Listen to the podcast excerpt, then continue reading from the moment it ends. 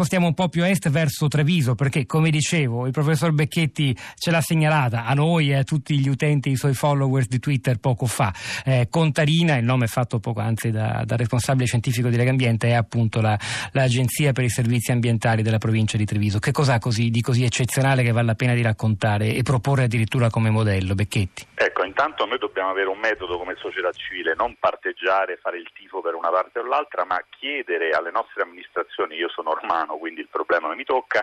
chiedere di arrivare alla frontiera della migliore pratica. E la frontiera oggi è Treviso, la società contarina che ha eh, vinto tre volte eh, col sistema di raccolta differenziata e, e soprattutto con l'introduzione della tariffa puntuale eh, ha portato meno tasse, meno tasi per abitante,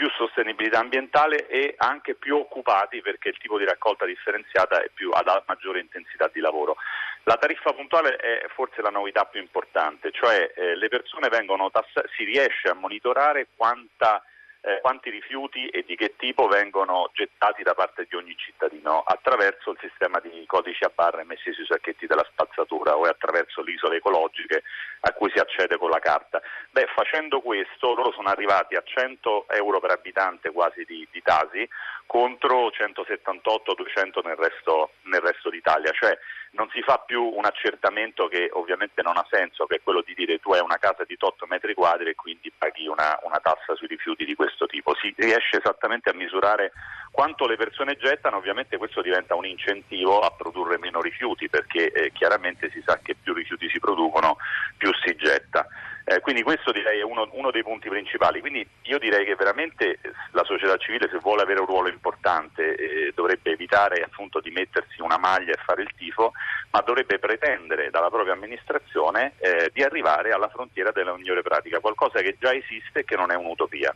Ma in che misura una pratica così buona può, può essere estesa su una città grande tante volte Treviso, qual è per esempio Roma? Beh, intanto bisogna eh, diciamo,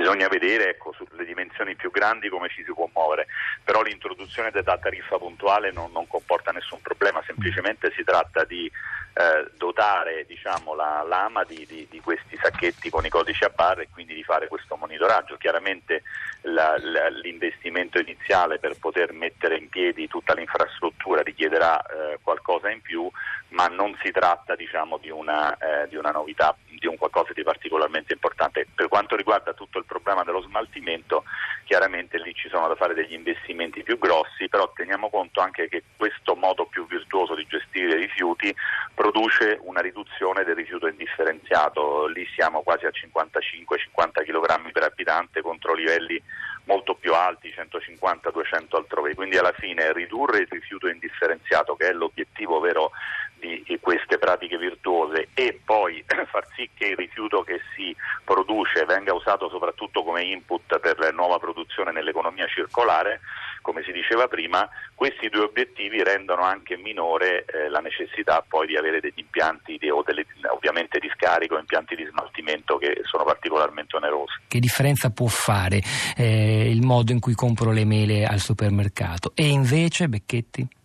Fare tutta la differenza, nel senso che potenzialmente se tutti i cittadini si rendono conto che è il loro interesse